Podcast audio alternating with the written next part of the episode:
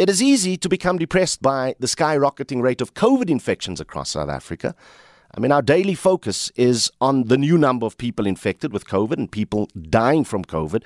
But what we don't look at often enough is the rate of recovery and the story stemming from those. Our following guest has had a tumultuous if not miraculous, last year in his life. Last June, he fell ill after being diagnosed with Guillain-Barré syndrome, which is basically the body attacking its own nervous system. Subsequently, he suffered liver failure, kidney failure, contracted TB, uh, was in an induced coma for four weeks because of all of this. When he eventually got well enough to return home for treatment here, he then contracted COVID 19.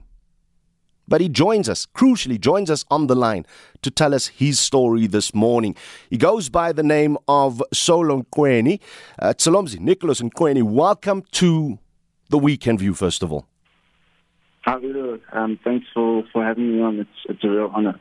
Man, for, for people who don't know your story, I've, I've tried to explain, but before COVID, just take us back to the middle of last year and what you went through physically with the diagnosis uh, of Guillain-Barré syndrome, with the illness, and, and the time spent, the, the, the induced coma, spanning four weeks in hospital, Nicholas?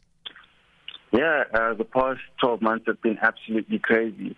Um, I never would have pictured myself being in this position. Uh, I was in Scotland playing cricket overseas as, as an overseas pro. Uh, played a match on the Saturday, um, and on, on the Sunday, basically woke up. And when I was making myself breakfast in the morning, I noticed that my hands were feeling quite weak.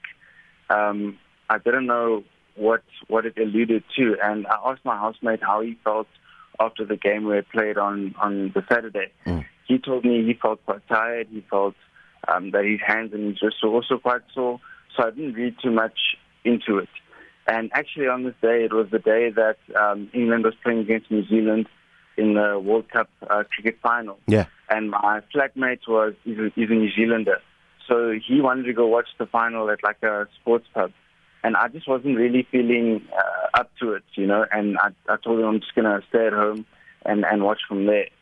So the game starts. I'm I'm laying on the couch, and sort of around lunchtime, I want to get up and make myself something to eat. And as I'm getting up off the couch, I notice that my legs are very wobbly and they sort of buckle. I don't know if you can uh, mm. picture. Yes. Yeah, yeah. I'm, yeah, I'm, I'm I picturing. Know, I don't, I don't know. I don't know if you can picture like a, you know, when like a, a giraffe or like a deer gets born, and they're trying to find their stride and the legs are mm. very wobbly. Mm. So it was a, it was a weird sensation for me. But I, at that stage, I still didn't read too much into it. Fast forward until dinner time after the game and, you know, fortunately my housemate came back. Fortunately, first of all, that New Zealand lost so that my housemate didn't decide to go out and have some celebrations, right? Yeah. Because this is this becomes important later on, and it's it's crazy how things unfold. Um, so around dinner time, he comes back, him and his girlfriend, and I told him basically how it uh, how I had been feeling the entire day, feeling very tired, feeling very lethargic. My hands have been weak, my legs have been weak, and I, I don't I don't really know what's going on with me. Um, so we, we're kind of like monitoring the situation, but I didn't think I had anything serious. You know, I didn't even know what GBS was uh, up, up until I got it. And so fast forward to sort of the, the time we all want to go to bed, sort of 9:30, 10 p.m. And as I want to get off the couch, I realize that I'm so weak mm. that I can't move off the couch. So I call my housemate. And I'm like, listen, tell him I don't know what's wrong with me, but I'm I'm I'm struggling. I can't get off the couch. Can you please help me? And he's like, come on, Solo, just get up, bud. Like, he thinks I'm joking, you know? Yeah. I'm like, no, seriously, bro. Like, I can't, I can't get up. So I'm, I'm stuck. I'm stuck, you know? Yeah. So he comes and he lifts my legs and he realizes that it's like a, a dead weight uh, sensation, you know? So I'm like, you know what, tell him, let's leave it, bring my blankets and stuff. I'll just sleep on the couch. And I literally said, I'm sure I'll wake up tomorrow and everything will be fine. Let, let, let, me come in there because what then follows is months and months of treatment in hospital, the diagnosis yes. with GBS, yes. a, a horrific period in your life where you go through all sorts of trauma. You 100%. eventually are, are, then able to come home for treatment. And at mm. this point, you now further contract COVID 19 solo. No. What, what, what do you? How, how do you process all of this in your head?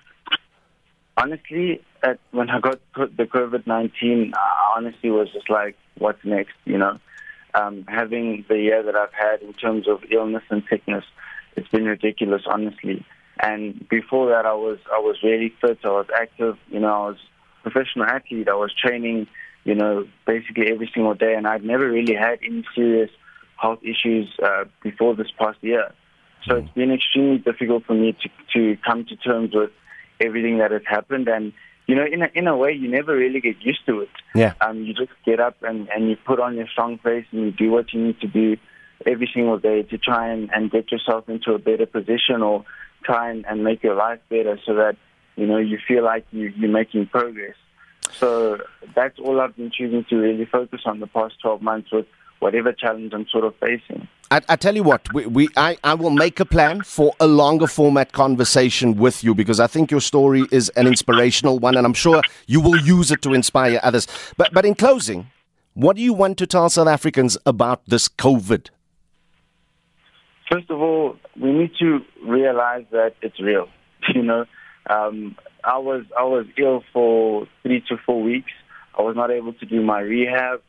You know, I was down and out, got very bad rashes, nosebleeds, headaches, sweats, everything. So people need to understand that it's it's real and it's not just a number on the screen that we look at in the news.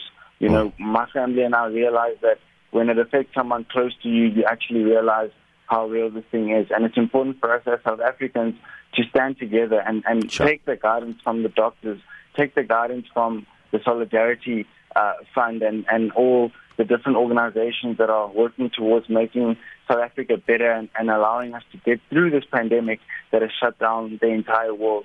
Trust in the process and, and know that we will be okay at some point. Mm. It's just about understanding that we need to unite and get through this thing together.